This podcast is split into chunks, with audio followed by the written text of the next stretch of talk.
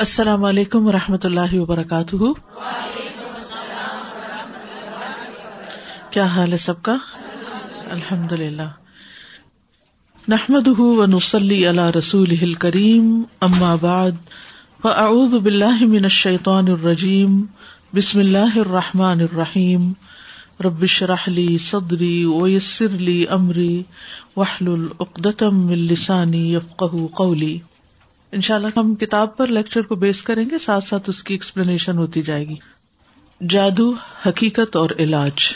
اس میں ہم ایک اور چیز کا اضافہ کر لیتے ہیں، جادو اور نظر بد کی حقیقت۔ کیونکہ جادو کے علاوہ ایک اور چیز جو غیر مرئی طور پر انسان کے اوپر اثر انداز ہوتی ہے، وہ بری نظر بھی ہے۔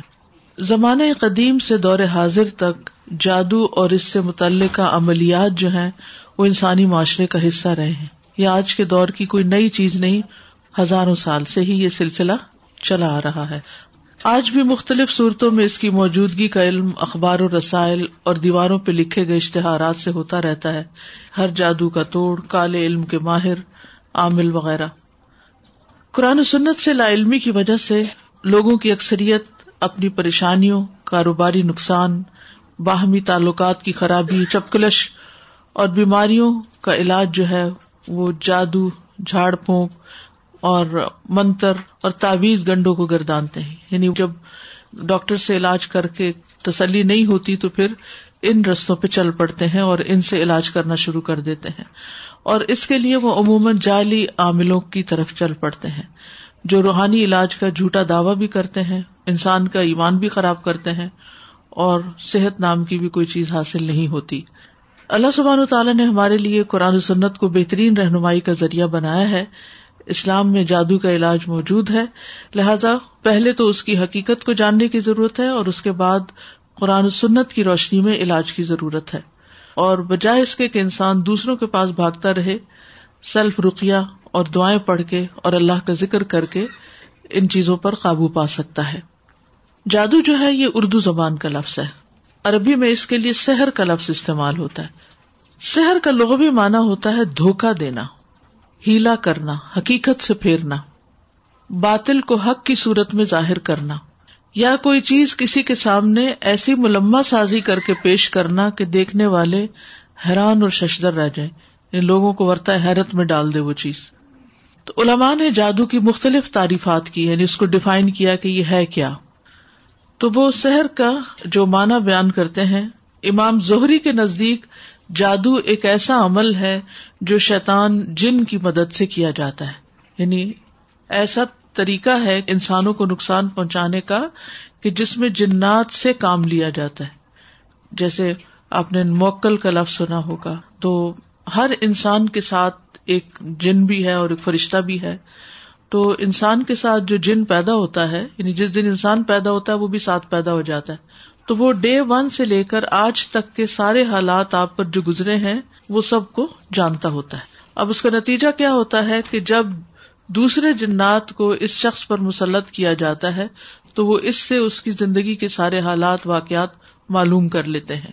اور پھر اس کے مطابق اس کو نقصان دیا جاتا ہے یا اس پر اثر ڈالا جاتا ہے۔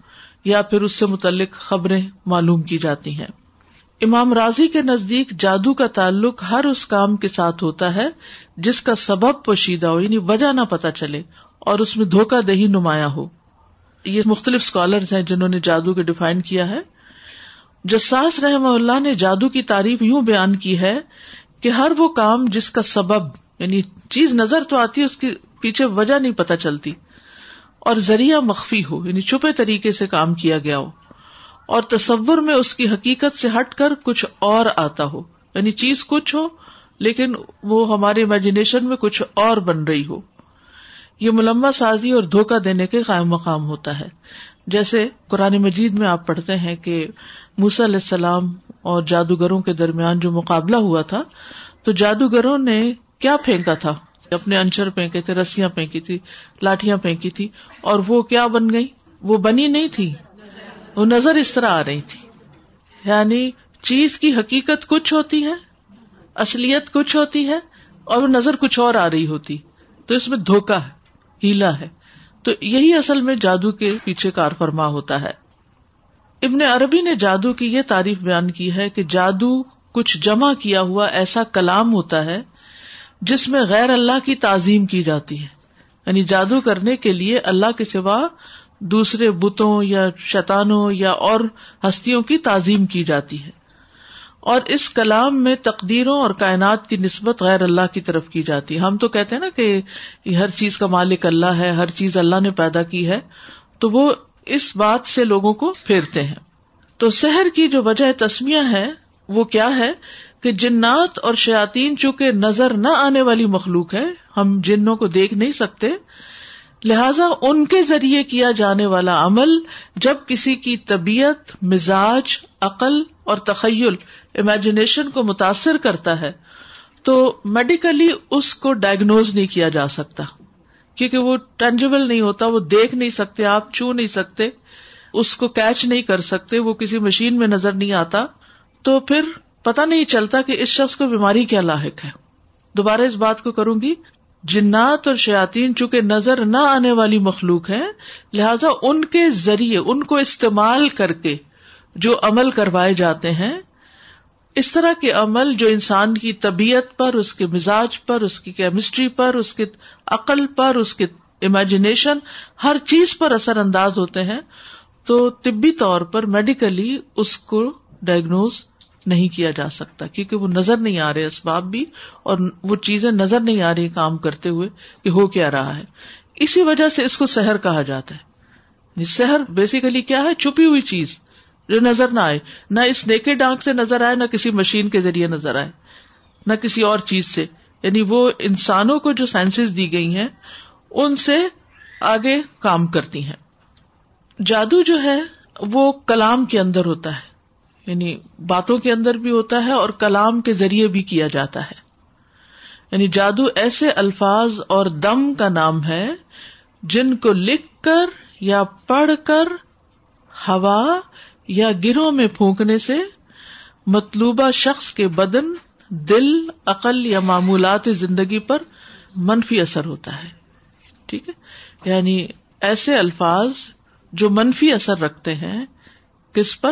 جس پر وہ کیا جا رہا ہوتا ہے، بعض اوقات لکھ کر کیا جاتا ہے، بعض اوقات گروں پہ پھونکا جاتا ہے، بعض اوقات کسی آبجیکٹ پہ پھونکا جاتا ہے، جیسے کسی تالے پہ پھونک کے، کسی کو بند کرنے کے لیے، یا اسی طرح کے کچھ سمبل استعمال کیے جاتے ہیں۔ بعض اوقات قبرستانوں کی ہڈیوں پر کیا جاتا ہے۔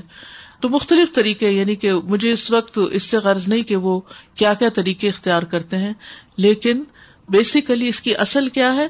کچھ الفاظ ہوتے ہیں، کچھ منتر ہوتے ہیں، کچھ کلام ہوتا ہے۔ اب یہ جو کلام ہے، یہ انسان پہ اثر کیسے کر جاتا ہے؟ یہ بالکل ایسے ہی کہ جیسے کوئی اچھی بات آپ پہ اثر کرتی ہے، آپ کو ہنسا دیتی ہے، آپ کو خوش کر دیتی ہے، آپ کی سوچ بدل دیتی ہے۔ اسی طرح جو بری بات ہوتی ہے، کوئی گالی ہو، کوئی بدمزگی کی بات ہو کوئی تانو تشنی ہو، کسی کا مذاق اڑایا جا رہا ہو تو وہ بھی انسان پر اثر انداز ہو رہا ہوتا ہے۔ پوئٹری بھی انسان پہ اثر انداز ہوتی ہے۔ اللہ کا کلام بھی قرآن مجید میں خود بتایا گیا کہ اس سے انسان کے رونگٹے کھڑے ہو جاتے ہیں، کھالے نرم پڑ جاتی ہیں۔ تو یہ ایک قدرتی بات ہے کہ جو کلام ہے ہمارا، انسان کو جو فوقیت دی گئی ہے باقی تمام مخلوقات سے، وہ زبان کی بنا پر دی گئی ہے۔ اور زبان جو ہے یہ بناتی بھی ہے اور بگاڑتی بھی ہے۔ اس سے تعلقات بنتے بھی ہیں اور بگڑتے بھی ہیں۔ اس سے انسان کی زندگی اپنی بھی بنتی ہے یا بگڑتی ہے، کیونکہ زبان سے جو باتیں نکلتی ہیں، ان کے اثرات دور دور تک جاتے ہیں۔ تو اسی طرح جو جادو کیا جاتا ہے، اس میں بھی کچھ کلام ہوتا ہے کہ جو انسان کے اوپر غیر مرئی طریقے پر اثر کرتا ہے۔ تو جس طرح پاکیزہ کلمات اپنی تاثیر رکھتے ہیں، اسی طرح بری باتیں بھی اثر رکھتی ہیں۔ ابن عمر کہتے ہیں کہ نبی صلی اللہ علیہ وسلم کے زمانے میں مشرق کی طرف سے دو مرد آئے۔ دونوں نے لوگوں کو ایک فصیح و بلی خطبہ سنایا یعنی ایک اسپیچ کی انہوں نے۔ لوگ ان کے بیان سے بہت متاثر ہوئے، بہت انسپائر ہوئے۔ تو رسول اللہ صلی اللہ علیہ وسلم نے فرمایا، یقیناً بعض بیان جادو جیسا اثر رکھتے ہیں۔ یعنی کچھ باتیں ایسی ہوتی ہیں، ان کا اثر جادو کی طرح ہوتا ہے۔ تو جس طرح نیکیاں برائیوں کو دور کرنے کی قدرت رکھتی ہیں حق باطل کو مٹانے کی قوت رکھتا ہے، اسی طرح پاکیزہ کلمات بھی شرکیہ کلمات کو ذائل کرنے کی صلاحیت رکھتے ہیں۔ تو یہ بات اپنے ذہن میں جما لیجیے یہ بات آپ کے ذہن میں راسک ہو جانی چاہیے کہ جادو جیسے کلام کا اثر اور مقابلہ قرآن ہی کر سکتا ہے، پاکیزہ کلمات ہی کر سکتے ہیں۔ کیونکہ جا الحق و زحق الباطل، ان الباطل کانا زہو کا اس لیے اگر کسی کو کوئی ایسی تکلیف ہو جائے تو وہ غلط طریقوں سے علاج نہ کروائے۔ وہ عاملوں کے پاس جا کر ان نون قسم کی جھاڑ پونک اور منتر وغیرہ سے کام نہ لے، کیونکہ اس میں شرک کا اندیشہ ہوتا ہے، ایمان جانے کا اندیشہ ہوتا ہے۔ یہ ایک بنیادی نقطہ ہے جو سمجھنے کا ہے۔ اور کس بات پہ یقین رکھے کہ اللہ کا کلام باقی ہر طرح کے شرکیا کلام، جن و انس کے فضول لف کلام سے بالا ہے اور اعلی ہے اور زیادہ قوت اور تاثیر اور طاقت رکھتا ہے۔ باقی سارے کلام بندوں کے ہیں اور قرآن کس کا کلام ہے؟ قرآن مجید اللہ سبحان تعالیٰ کا کلام ہے۔ تو اس لیے جو کلام اللہ سبحان تعالیٰ کا ہے، اس کلام کو انسان پاورفل سمجھے اور اس کے ذریعے علاج کرے۔ اور جتنے یقین کے ساتھ آپ اس کے ذریعے علاج کریں گے، اتنا ہی وہ آپ کو فائدہ دے گا۔ پھر جادو کی کچھ اصلیت مزید بیان کرتے ہیں کہ جادوگروں کو مختلف غیب کی خبریں کہاں سے پہنچتی ہیں، ان کا کیا کام کاروبار ہوتا ہے۔ تو جادو جادوگر اور شیتان کے درمیان ہونے والے ایک معاہدے کا نام ہے۔ جادوگر اور شیاتین کا باہمی تعلق اس روایت سے واضح ہوتا ہے۔ اور یہ روایت جو ہے صحیح بخاری میں موجود ہے۔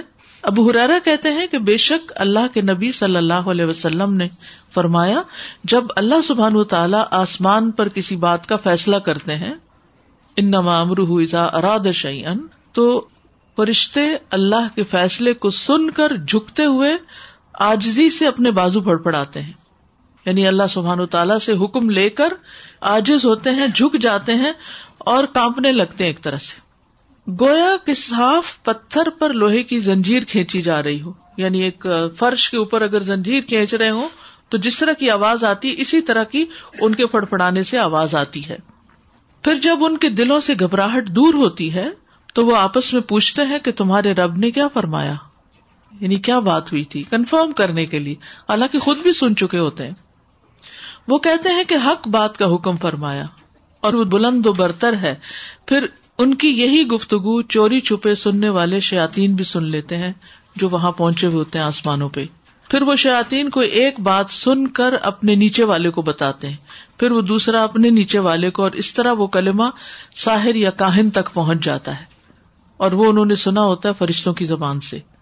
جو دنیا میں کوئی چیز ہونے والی ہوتی ہے یا کسی خاص انسان کے بارے میں کوئی حکم آ جاتا ہے اس کی موت کا یا کسی تبدیلی کا کبھی تو ایسا ہوتا ہے کہ اس سے پہلے کہ وہ کلمہ اپنے نیچے والے کو بتائیں، آگ کا گولا انہیں آد بوجھتا ہے۔ شہاب ثاقب، جس کا ذکر قرآن مجید میں آپ پڑھ چکے ہیں۔ وہ شہاب ثاقب، اس کو جا پڑتا ہے اور وہ جن وہی بسم ہو جاتا ہے۔ اور کبھی ایسا ہوتا ہے کہ جب وہ بتا لیتے ہیں تو آگ کا انگارا ان پر پڑتا ہے۔ اس کے بعد کاہن اس میں سو جھوٹ ملا کر لوگوں سے بیان کرتا ہے۔ پھر یہی بات کہی جاتی ہے کہ دیکھا، فلاں کاہن نے، فلاں نجومی نے فلاں بات سچ نہیں کہی تھی۔ اس کی جب ایک بات سچی ہو جاتی ہے تو سو جھوٹ بھی لوگ سچی مان لیتے ہیں۔ اسی ایک کلمے کی وجہ سے جسے آسمان پر شیاتین نے سنا تھا، لوگ کاہنوں اور ساحروں کی بات کو سچا گردانے لگتے ہیں۔ وہ کہتے ہیں کہ یہ بالکل سچی بات تھی۔ یاد رکھیے کہ جادو ایک خبیص اور شیتانی عمل ہے۔ یعنی جادو کفر بھی ہے، جادو میں شرک بھی ہے، جادو ایک شیتانی عمل ہے، جادو کبیرا گناہ ہے۔ تو اس کی سنگینی کو سمجھنے کی ضرورت ہے۔ ٹھیک ہے؟ یعنی ایک مسلمان اور جادو، یہ دو چیزیں آپس میں میچ نہیں کرتی۔ یہ شرک بھی ہے، یہ کفر بھی ہے، یہ کبیرا گناہ بھی ہے اور یہ خبیص عمل ہے اور یہ شیتانی عمل ہے۔ اس لیے اس سے بچنے کی ضرورت ہے۔ اگر کسی کو آؤٹ آف کیریوسٹی بھی سیکھنے کا شوق ہو، کیونکہ مشکل یہ ہے کہ اب یو ٹیوب وغیرہ پہ ہر چیز اویلیبل ہوتی ہے، کسی کو کچھ سیکھنے کا شوق ہے۔ پہلے تو لوگ جادوگروں کے پاس جاتے تھے، اب گھر بیٹھ کے بھی اس قسم کی چیزیں سیکھنا شروع کر دیتے ہیں اور اپنا ایمان داؤ پہ لگا دیتے ہیں۔ تو ایسی چیزوں سے بالکل دور رہنا چاہیے اور سیکھنا بھی نہیں چاہیے۔ اور اگر کوئی ایسی بیماری یا تکلیف ہو گئی ہے کہ جو کسی طرح کے علاج سے قابو میں نہیں آ رہی، تو بھی ایسے لوگوں کے پاس جانے سے بچنا چاہیے کہ جو اس قسم کے کام کریں اور ایمان خراب کریں۔ اب جادوگر شیتانوں کو کس طرح انوالو کرتے ہیں؟ وہ پہلے ان کی باتیں مانتے ہیں، ان کے غلط حکم مانتے ہیں۔ وہ شرک کرنے کو کہتے ہیں تو یہ شرک کرتے ہیں۔ اور وہ غلط قسم کی باتیں نوز باللہ اللہ تعالیٰ کے بارے میں یا اور اسی طرح پیغمبروں کے بارے میں یا دین کے بارے میں یا دین والوں کے بارے میں کرنے کو کہتے تو وہ ویسے ہی کرتے کیونکہ اس کے بغیر وہ بات نہیں مانتے۔ یعنی پہلے وہ اپنی منواتے، پھر اس کے بعد کام کر کے دیتے ہیں۔ تو بعض لوگ ہوتے ہیں نا، وہ کہتے ہیں فلاں عامل ہے، اس کے پاس موکل ہے اور اس کے ذریعے ہم فلاں اور فلاں کام کروا سکتے ہیں۔ تو اس سے بچنا چاہیے کیونکہ وہ کس طرح کام لیتے ہیں یعنی ایک معاہدہ ہوتا ہے دو طرفہ کہ تم ہماری یہ بات مانو، پھر ہم تمہاری یہ بات مانیں گے۔ اور تم ہماری کیا مانو؟ نوز باللہ، اللہ کو گالیاں دو مسئلہ تو وہ کیا ہے؟ وہ اس کو پھر دینی پڑتی ہے اس کے بغیر وہ ہاتھ نہیں آتا۔ اور پھر وہ اسی طرح غلط طریقے اختیار کرتے ہیں۔ بعض اوقات آیات قرآنی کو پیریڈس کے خون یا کسی اور نجاست، پیشاب وغیرہ سے لکھتے اسی لیے کہتے ہیں کہ جو پیڈز ہوتے ہیں، ان کو پراپرلی ویسٹ کرنا چاہیے۔ خصوصاً اگر ان کے اوپر فریش بلڈ ہو، تو ان کو ایسے ہی تھرو نہیں کرنا چاہیے۔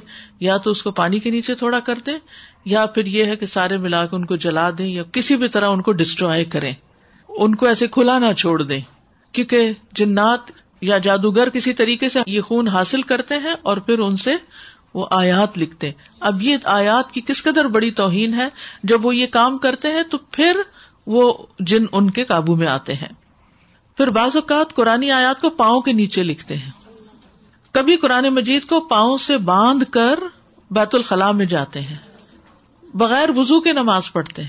اللہ کا نام لیے بغیر جانور ذبح کرتے ہیں۔ اور شیتان کے بتائے ہوئے جگہ پر جا کر پھینکتے ہیں اس گوشت کو۔ وہ کبھی آپ نے دیکھو گا لوگ چھتوں پہ پھینک دیتے ہیں یا چیلیں کھا لیں۔ صدقہ تو انسانوں کو زیادہ ضرورت ہے نا، کھانے کی، جو غریب لوگ ہیں، نہ کہ چیلوں کو کھلانے کی، یا پھر کسی ایسے جنگل میں پکواتے ہیں جہاں ان کے چیلے ہوتے ہیں۔ یا کبھی آیات قرآن کو الٹا بھی لکھتے ہیں بیک ٹریک کرتے ہیں۔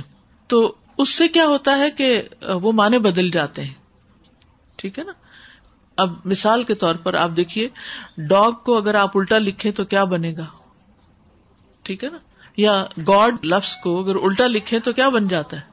ٹھیک ہے نا؟ تو کتنی غلط چیز میں کنورٹ ہو جاتا ہے وہ لفظ۔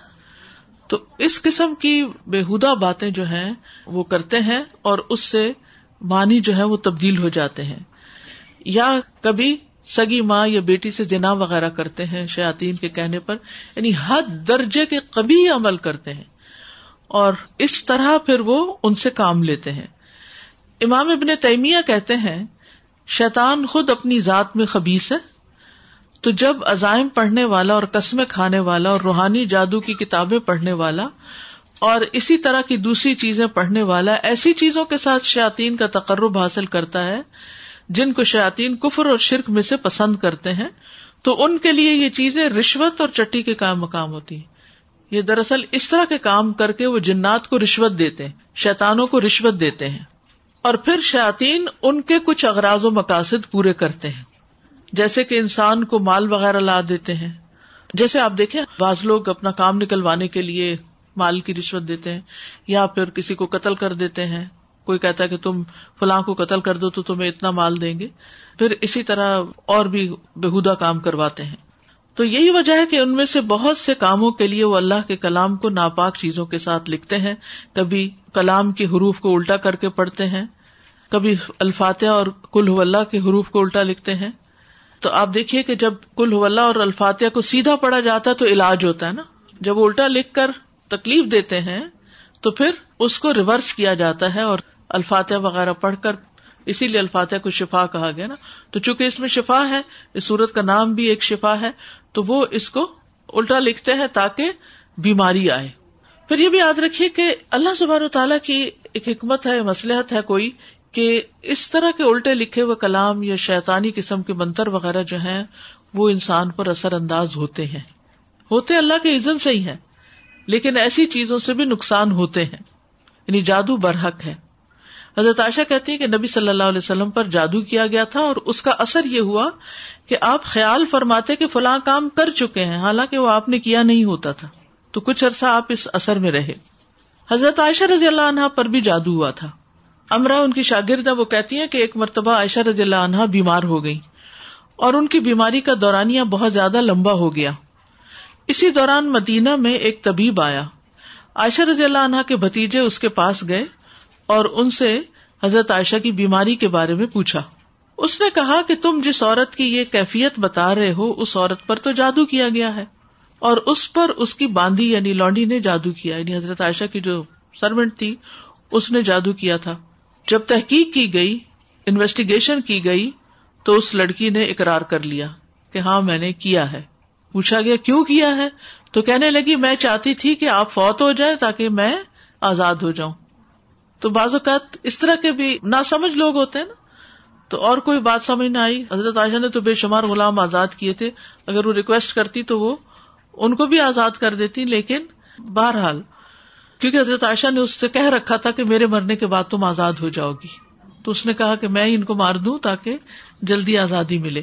تو جب حضرت عائشہ کو یہ پتا چلا تو انہوں نے پھر اس باندھی کو فروخت کر دیا۔ اسے آزاد نہیں کیا، فروخت کر دیا اور کہا کہ اس کی قیمت جو ہے اس جیسی باندھی پر خرچ کر کے اس کو آزاد کر دو، مگر اس کو نیک طرح سے سزا دی۔ پھر اسی طرح تابعین میں سے یعنی بعد کی جنریشن میں سے بھی کچھ نیک لوگوں پر جادو ہوا۔ کاکا بن حکیم کہتے ہیں کہ کاب الحبار نے کہا، اگر میں چند کلمات نہ پڑھا کرتا تو یہودی مجھے گدھا بنا دیتے۔ لوگوں نے پوچھا، وہ کلمات کیا ہے کاب نے کہا، اعوذ بوجہ اللہ العظیم اللہ لیس شیء اعظم من و بکلمات اللہ التامات التي لا يجاوزهن بر ولا فاجر و باسماء اللہ الحسنى كلها ما علمت منها وما لم اعلم من شر ما خلق و برا و ذرا میں اللہ کے عظیم چہرے کی پناہ مانگتا ہوں، جس سے عظیم کوئی اور چیز نہیں، اور اس کے مکمل کلمات کے ساتھ پناہ چاہتا ہوں، جس سے کوئی نیک یا بد آگے نہیں بڑھ سکتا۔ اور اس اللہ کے تمام اسماء حسنہ کے ساتھ پناہ چاہتا ہوں، جن کو میں جانتا ہوں اور جن کو میں نہیں جانتا۔ اس چیز کے شر سے جس کو اس نے بنایا، پیدا کیا اور پھیلا دیا۔ یہ دعا ففٹی سکس پیج پر ہے۔ تو یہ دعا جو تھی وہ پڑھتے رہتے تھے، تو اس دعا کی وجہ سے اللہ سبحان تعالیٰ نے ان کو محفوظ رکھا۔ کیونکہ انہوں نے شیلٹر لے لیا تھا، پناہ لے لی تھی اللہ کے چہرے کی، ٹھیک ہے؟ پھر یہ ہے کہ جادو کی تاثیر کیسے ہوتی ہے؟ جادو کی تاثیر۔ جادو ایک نفسیاتی اثر ہوتا ہے، ٹھیک ہے؟ ایک نفسیاتی بیماری ہے۔ کس طرح اس کو ڈیفائن کر سکتے ہیں کہ یہ ایک نفسیاتی بیماری ہے؟ یہ نفس سے گزر کر جسم کو بھی متاثر کرتی ہے۔ یعنی جس طرح کچھ اثرات جسم کے ساتھ ساتھ نفس کو متاثر کرتے ہیں۔ مثلاً آپ کی باڈی میں جب پین ہوتی ہے تو آپ لو فیل کرتے ہیں۔ کسی کام کو آپ کو دل نہیں چاہتا۔ مثلاً آپ بہت پلان کر کے اور بہت خوشی اور ایکسائٹمنٹ کے ساتھ ہالیڈیز پہ گئے اور پھر وہاں جا کر آپ کو بخار ہو گیا۔ بعض لوگ یہاں سے جاتے ہیں مکہ بڑے شوق سے اور وہاں جا کر بیمار ہو جاتے ہیں۔ تو پھر کیا ہوتا ہے؟ وہ آپ کی عبادت وہ آپ کے ہالیڈیز کی ایکسائٹمنٹ یہ ساری چیزیں ختم ہو کر رہ جاتی۔ حالانکہ آپ وہی ہوتے ہیں، لیکن صرف آپ کے جسم کی درد نے آپ کو سب کچھ بلوا دیا۔ تو بعض اوقات جسم بیمار ہوتا ہے اور جسم سے گزر کر روح کے اوپر اثر پڑتا ہے۔ بعض اوقات روح بیمار ہوتی ہے اور روح کی وجہ سے جسم پر بھی اثر پڑتا ہے۔ تو دونوں طرح ہوتا ہے۔ ٹھیک ہے؟ مسئلہ ٹھنڈ لگ گئی تو اس سے آپ کو کولڈ ہو گیا۔ ٹھیک ہے؟ تو یہ ٹھنڈ کیا ہے؟ آپ فیل کر سکتے ہیں۔ آپ کو محسوس ہو رہا ہے کہ موسم بدل گیا ہے، ٹھنڈی ہوا ہے اور یا آپ ٹھنڈے پانی سے نہا لیے یا آپ نے کوئی بہت ٹھنڈی چیز پی لی، تو کیا ہوگا؟ مثلاً آپ کو باڈی پین شروع ہو گئی۔ تو آپ کہتے ہیں کہ او ہو آج میں نے ٹھنڈا پانی پی لیا تھا نا۔ آج میں نے احتیاط نہیں کی، جرسی نہیں پہنی اور میں اسی طرح کوٹ پہنے بغیر گھر سے نکل گئی تو مجھے ٹھنڈ لگ گئی۔ آپ بیمار ہو گئے۔ تو آپ کو سبب سمجھ آ رہا ہے، اپنی غلطی بھی سمجھ آ رہی۔ ہے بعض چیزوں سے آپ الرجک ہوتے ہیں، آپ وہ کھا لیتے ہیں تو آپ بیمار پڑ جاتے تو یہ ظاہری اسباب ہیں جن کی وجہ سے آپ کو اپنی بیماری کی ریزن سمجھ آ جاتی۔ تو بعض اوقات آپ لو فیل کر رہے ہوتے ہیں، بیمار ہوتے ہیں اندر سے، تکلیف محسوس کرتے ہیں لیکن آپ کو کوئی ریزن سمجھ نہیں آتی۔ آپ بے وجہ اداس ہوئے چلے جا رہے ہیں، کوئی ریزن نہیں، پھر آپ سوچتے ہیں، بچے بھی سب ٹھیک ہے ہسبینڈ بھی ٹھیک ہے، گھر بھی ٹھیک ہے، کھانے کو بھی ہے جاب بھی ہے، ہر وہ چیز جس کی تمنا کی تھی زندگی میں سب کچھ ہے، لیکن پھر بھی میں اچھا فیل نہیں کرتی۔ تو کیا فیل نہیں کرتا؟ آپ کا جسم تو نہیں ہے، یہ آپ کی روح ہے۔ اس روح کے اندر کوئی خلا ہے، خالی پن ہے ویکیوم ہے۔ ضروری نہیں کہ جادوئی وجہ ہو، اور ضروری نہیں کہ نظر بادی ہو۔ ہو سکتا ہے کہ آپ اپنی روح کو کچھ کھلاتے پلاتے ہی نہ ہو آپ قرآن نہ پڑھتے ہوں، آپ کوئی صدقہ خیرات نہ کرتے ہوں، آپ کسی کی خدمت نہ کرتے ہوں، تو وہ روح جو ہے، اس کی غذا جو ہے، اس کو نہیں ملی تو وہ بیمار ہوگی اور بعض اوقات یہ ہوتا ہے کہ جادو وغیرہ کے اثرات سے روح بیمار ہو جاتی ہے اور وہ بیماری پھر صرف روح تک نہیں رہتی، روح سے جسم تک آ جاتی ہے۔ کیونکہ یہ دونوں لازم و ملزوم ہے ایک دوسرے کے ساتھ جڑے ہوئے ہیں۔ مثلاً خوف ایک نفسیاتی چیز ہے۔ مگر اس کا اثر جسم پر ہوتا ہے کہ رونگٹے کھڑے ہو جاتے ہیں اور بدن میں کپ کپاہٹ ہوتی ہے۔ جادو سے حقیقت تبدیل نہیں ہوتی، مگر انسان کا نفس ہوا اس سے متاثر ہو کر یہ محسوس ہونے لگتا ہے کہ حقیقت تبدیل ہو گئی ہے۔ جادو جو ہے یہ جسموں اور دلوں پر اثر کرنے والا عمل ہے۔ ابن قدامہ کہتے ہیں، کچھ عزائم عزائم کہتے ہیں کلمات کو جو جادو کے لیے پڑھے جاتے ہیں۔ کچھ عزائم دم جھاڑ کے الفاظ اور گرے ہوتی ہیں جو جسموں اور دلوں پر اثر انداز ہوتی ہیں۔ تو اس وجہ سے جادو زدہ شخص بیمار ہوتا ہے اور کبھی ہلاک بھی ہو جاتا ہے۔ یعنی جادو سے موت تک بھی واقع ہو سکتی۔ اس کی وجہ سے میاں اور بیوی کے درمیان جدائی بھی ڈال دی جاتی ہے۔ شوہر بیوی میں سے کسی ایک کو دوسرے سے جو اس کا جنسی تعلق ہے وہ ختم ہو جاتا ہے۔ یعنی آپس میں ان کا یہ تعلق قائم نہیں ہو پاتا۔ علامہ شنکیتی کہتے ہیں کہ جادو کی وہ مقدار جو جادو زدہ آدمی کو متاثر کر سکتی ہے، اس کی اس حد تک تاثیر ہونے میں کوئی اختلاف نہیں کہ جیسے مرد اور عورت کے درمیان علیحدگی کروا دینا، طلاق وغیرہ ہو جانا یعنی اچھے بھلے تعلقات تھے، خوش باش تھے، بچے بھی تھے، سب کچھ اچانک ہی میاں کو کچھ ہو گیا یا بیوی کو کچھ ہو گیا، بگڑ بیٹھے اور گھر برباد ہو گیا۔ اسی طرح کسی بیماری کا لاحق ہو جانا اور اسی طرح کی دیگر اثرات۔ پھر اس میں بھی کوئی اختلاف نہیں کہ جادو کا اس حد تک اثر انداز ہونا ممکن نہیں کہ جیسے کوئی مردوں کو زندہ کر لے۔ یعنی جادو سے کوئی کسی مردے کو زندہ نہیں کر سکتا۔ یہ یاد رکھیے۔ یا پھر کوئی یہ نہیں کر سکتا کہ کوئی آپ کی زندگی کو یعنی فزیکل سینس میں الٹ پلٹ کر دے، یا کوئی سمندر پھاڑ دے، یا کوئی بم گرا دے، یا کوئی اس طرح کی چیزیں نہیں ہو سکتی۔ یعنی کچھ چیزوں کے اندر اثرات ہوتے ہیں لیکن یہ نہیں کہ کوئی بہت بڑی بڑی چینجز آ جائیں۔ مثلاً آپ کسی کو ملک کا وزیر اعظم نہیں بنا سکتے جادو کے زور پر، ٹھیک ہے؟ کسی کی موت اور حیات کسی کی اس میں نہیں ہے۔ دوبارہ بات کروں گی کہ زیادہ سے زیادہ جادو کا جو اثر ہے وہ کہاں تک ہوتا ہے؟ کیا ہو سکتا ہے؟ مثلاً میاں بیوی میں طلاق ہو جائے، ٹھیک ہے؟ ایک گھر جو ہے وہ تباہ ہو جائے، یا کوئی بیماری لاحق ہو جائے، یا کوئی پاگل پن سا ہو جائے۔ یا کوئی ڈپریشن ٹائپ کی کوئی مرض ہو جائے۔ اس قسم کی چیزیں تو ہو سکتی ہیں، لیکن کوئی مار نہیں سکتا، کسی کو کوئی ذبح نہیں کر سکتا جادو کے بل پر، یا کوئی زمین پھاڑ نہیں سکتا، یا کوئی آسمان نیچے نہیں لا سکتا، یا سمندر میں کوئی رستہ نہیں بنا سکتا۔ یعنی اس کے اثرات ہیں مگر لمٹ ہے، یہ جاننے کی ضرورت ہے۔ اثرات ہیں لیکن لمٹ ہے۔ بیماری سے ہلاک ہو جاتے ہیں نا جیسے یعنی ایسی بیماری کسی کو ہو جائے کہ جس کے نتیجے میں کوئی بھی بندہ دن میں ہزاروں لوگ بیماریوں سے مر رہے ہوتے ہیں، تو وہ بیماری میں نے تو نہیں مارا۔ تو اللہ کے عزت سے ہی موت آتی ہے اور یہ بھی تقدیر کا ایک حصہ ہوتا ہے کہ کون شخص کس بیماری کے بعد شفا یاب ہوگا اور کون شفا یاب نہیں ہوگا اور مر جائے گا۔ ایک بات ہمیشہ یاد رکھیے کہ جادو کی جتنی بھی تاثیر ہے، تھوڑی ہے یا زیادہ ہے، وہ صرف اللہ کے عزت سے ہوتی ہے۔ اس سے آگے نہیں ہو سکتی کوئی چیز۔ ٹھیک ہے؟ قرآن مجید میں اللہ تعالیٰ فرماتے ولا یوف اتا جادوگر کہیں سے بھی آ جائے، کامیاب نہیں ہو سکتا۔ یعنی وہ اپنے سارے مقاصد نہیں پورے کر سکتا۔ تھوڑی بہت تکلیف تو آپ کو دے سکتا ہے، لیکن وہ بھی عزن اللہ۔ یہ بالکل ایسے ہی ہے کہ جیسے ہوا میں کئی وائرسز ہوتے ہیں، کچھ لوگوں پر اثر انداز ہو جاتے ہیں، لیکن سب پر تو نہیں ہوتے۔ مثلا فلو کا وائرس پھیلا ہوا، کہتے ہیں وائرس پھیلا، بہت لوگ بیمار پڑے، لیکن کیا ہنڈریڈ پرسینٹ لوگ بیمار پڑ جاتے؟ نہیں، اس کے باوجود بھی کچھ لوگ جو ہیں، وہ بیمار نہیں پڑتے، کیونکہ اللہ کا عزن نہیں ہوتا۔ اور اس کے علاوہ جو ظاہری اسباب میں، بعض اوقات ان کی امیونٹی اتنی اسٹرانگ ہوتی ہے کہ جو بھی وائرس ان پہ اٹیک کرتا ہے وہ واپس اس کو ختم کر دیتے ہیں فائٹ بیک کر لیتا ہے ان کی باڈی لیکن کچھ لوگوں کی امیونٹی کمزور ہوتی ہے، تو وہ فائٹ بیک نہیں کر سکتی۔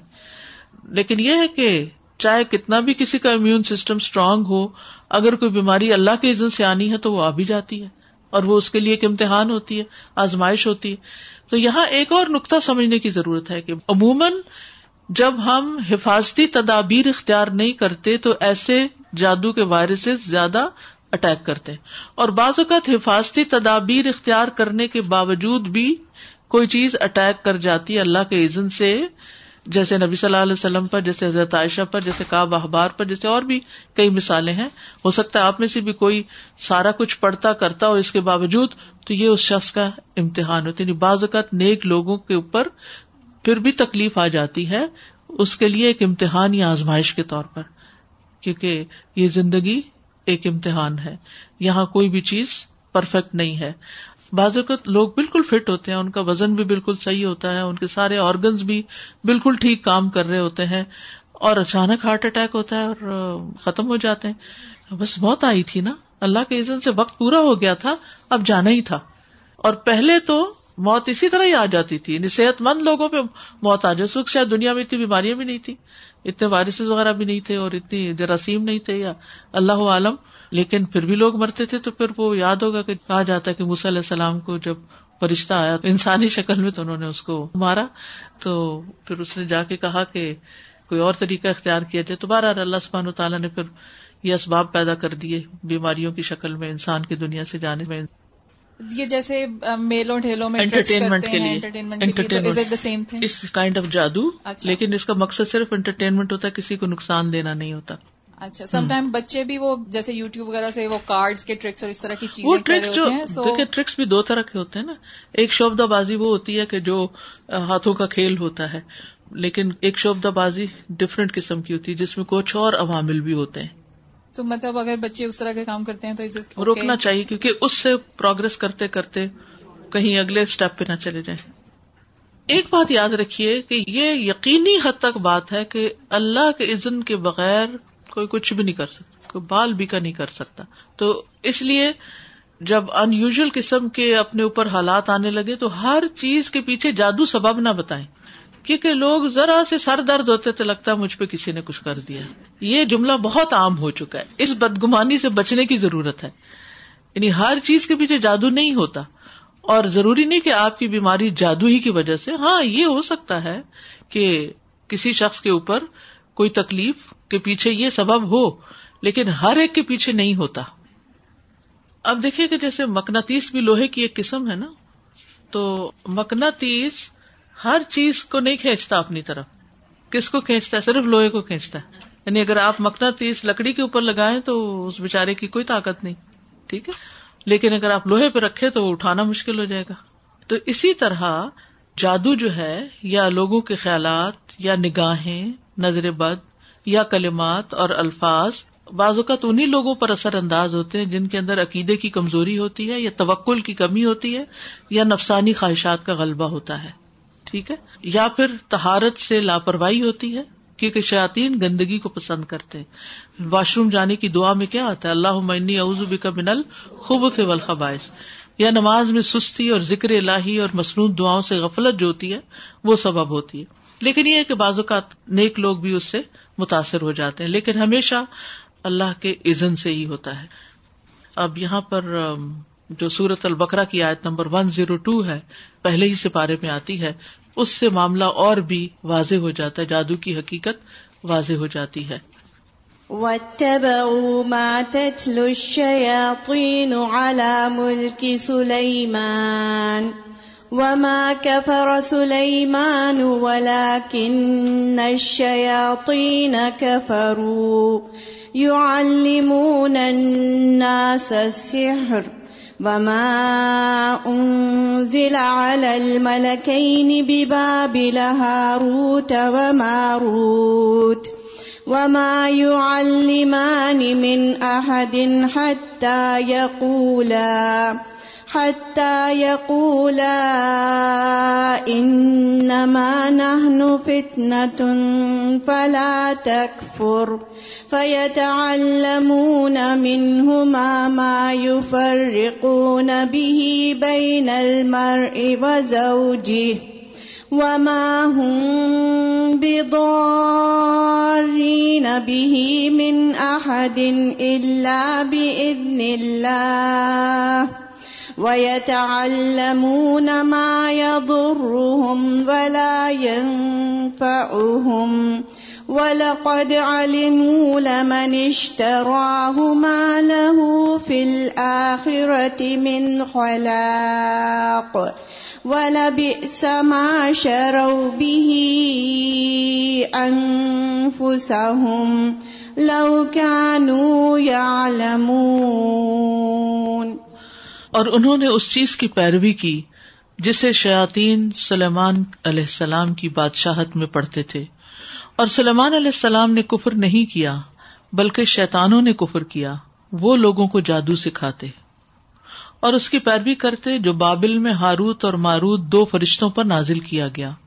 حالانکہ وہ دونوں کسی ایک کو نہیں سکھاتے تھے، یہاں تک کہ وہ دونوں کہتے کہ ہم تو صرف آزمائش ہیں، لہٰذا تم کفر نہ کرو۔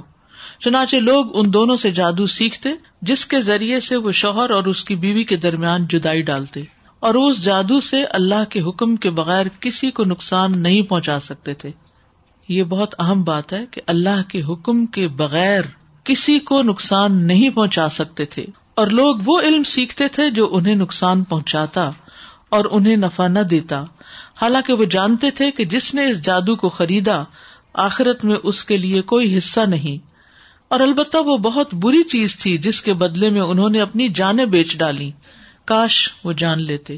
بیچ ڈالی کا مطلب کیا ہے کہ انہوں نے دنیا کے کچھ فائدے حاصل کرنے کے لیے اپنی آخرت برباد کر لی۔ تو اس سے جو بات پتہ چلتی ہے وہ یہ ہے کہ سلمان علیہ السلام جنوں پر حکومت کرتے تھے اور اس دور میں جادو کا بھی بہت دور دورہ تھا۔ اور شاطین جو تھے وہ لوگوں کو جادو سکھایا کرتے تھے۔ اور پھر ان لوگوں کی آزمائش بھی اسی سے ہوئی تھی کہ انہیں منع کیا گیا، لیکن انہوں نے پھر بھی ہاروت اور ماروت سے سیکھا۔ بہرحال، اس آیت سے یہ دلیل ملتی ہے ہمیں کہ جادو شیتانی کام اور کفر ہے اور اسے سیکھنے والا کفر کا مرتکب ہوتا ہے۔ جادو کے ذریعے شوہر اور بیوی کے درمیان جدائی ڈال کر خاندانی زندگی میں بگاڑ پیدا کیا جاتا ہے۔ بذات خود جادو کسی کو نفع یا نقصان پہنچانے کی طاقت نہیں رکھتا جب تک کہ اللہ کی مشیت نہ ہو عزن نہ ہو۔ اہل کتاب میں سے یہود جو تھے، وہ جپت اور تاغت پر ایمان رکھتے تھے اور جپت کا معنی جادو کیا گیا ہے۔ کیا تم نے ان لوگوں کی حالت پر غور کیا جنہیں کتاب کا کچھ علم دیا گیا؟ وہ جادو اور شیتان پر ایمان رکھتے تھے۔ جادو جو ہے، یہ تباہ کرنے والے کاموں میں سے ایک ہے۔ جادو تباہ کرنے والے کاموں میں سے ایک ہے۔ رسول اللہ صلی اللہ علیہ وسلم نے فرمایا، تباہ کر دینے والی چیزوں سے بچو، اللہ کے ساتھ شرک کرنا اور جادو کرنے کرانے سے۔ یعنی اس کو شرک کے برابر گناہ کرار دیا گیا۔ جادو کرنا بھی اور جادو کروانا بھی۔ یعنی خود کرنا یا کسی اور شخص کے پاس جانا کہ وہ جادو کے ذریعے علاج کرے۔ اسی لیے اگر کسی کو ایسی بیماری ہے جس کا علاج ہو ہی نہیں پا رہا، سارے ٹیسٹ اور ہر قسم کی دوائیں کھانے کے باوجود، اور مصدقہ ذرائع سے یہ بات بھی پتہ چل گئی کہ اس شخص کے اوپر جادو ہے، تو وہ اس کا توڑ کرنے کے لیے کسی عامل کے پاس نہ جائے، جادو سے اس کا علاج نہ کرائے، کیونکہ وہ پھر جادو، شرک اور کفر ہے۔ تو وہ ایسا نہ ہو کہ دنیا کی مصیبت سے نکلنے کے لیے ایک بڑی مصیبت میں پھنس جائے۔ صحیح بخاری میں آتا ہے کہ جادو تباہ کرنے والے کاموں میں سے ہے۔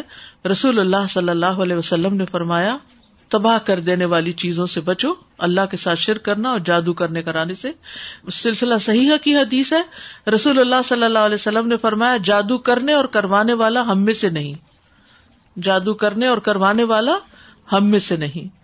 ایک اور حدیث میں ہے، رسول اللہ صلی اللہ علیہ وسلم نے فرمایا، شراب کا عادی جادو پر ایمان رکھنے والا اور قطع رحمی کرنے والا جنت میں داخل نہ ہوگا۔ استغفر اللہ۔ یعنی جو شخص شراب کا عادی ہو، جادو پر ایمان رکھتا ہو یعنی جادو کے کام میں ملوث ہو، رشتوں کو کاٹنے والا ہو، وہ جنت میں داخل نہ ہوگا۔ نجالا بن ابدا سے روایت ہے کہ حضرت عمر نے ہمیں لکھا اختلو اللہ ساحرن، کہ ہر جادوگر کو قتل کر دو۔ یعنی حضرت عمر کے دور میں جادوگروں کو قتل کر دیا گیا تھا۔